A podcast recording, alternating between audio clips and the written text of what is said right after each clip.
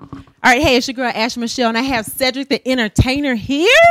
Hi. How you doing? I'm good. You looking fresh? You got a spread out here, making everybody hungry. Yeah, you know they did it nice. So, you know they pulled up at the Warwick. You know they got like restaurants all over town, so they just brought me like a smorgasbord of different things that I could eat if I went to every one.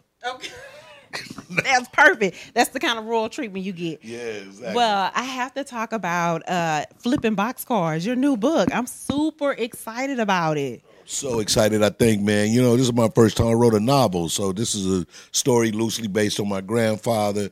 Uh, it is based in, you know, the, the kind of pre-civil rights era. So he doing, a, you know, little crime capers. He's like, you know, he a family man. He's a businessman. And just showing all that, you know, all the kind of diversity that, you know, you know, that we we still have to, in a way, live through in order to make it in this world. So, uh, but uh, a true hustler for my family. Well, it seems like uh, his character is very similar to yours. So is he like charismatic? Uh, yeah, yeah. You know, definitely. This was something. One of the reasons why the book became motivated. My my mother, who it's her dad that uh, that I talk about in the book would tell me I dress like him, that, you know, I got a lot of his mannerisms, and I never met him. He had passed before I was even born. So, you know, that kind of thing is like, well, wow, man, when somebody go, oh, you look just like your so and so, right? You be like, okay.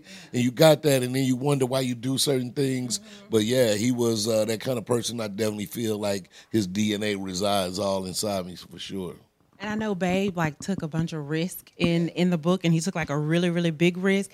Like you've been married like 24 years, so yeah. So have you taken like a risk that kind of put your family in jeopardy, and what was it? I mean, you know, these are the kind of things. I mean, life is one of these things when you either you know move the family or you got. Mm-hmm you got kids that you know you're trying to make sure they got and I've had that. I've got I've got I've got kids that you know are you know some made for college some not you know. And so these are the things you try to lock in and just make sure that you lead as a uh, as a hold on my man my man yeah.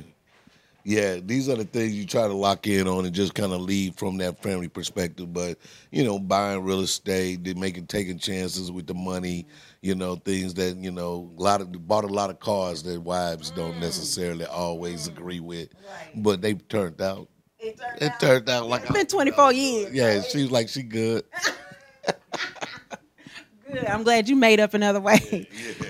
So I just want to say, I mean, Babe did seem like in the era of the book, it did seem like that was a lot of your style and like you. So did you feel like you were in the wrong era and like you should have been born back then instead? That's your swag. Yeah, That's your energy. It is suit, suit game, hat game, everything fly like that. Always leave the house neat.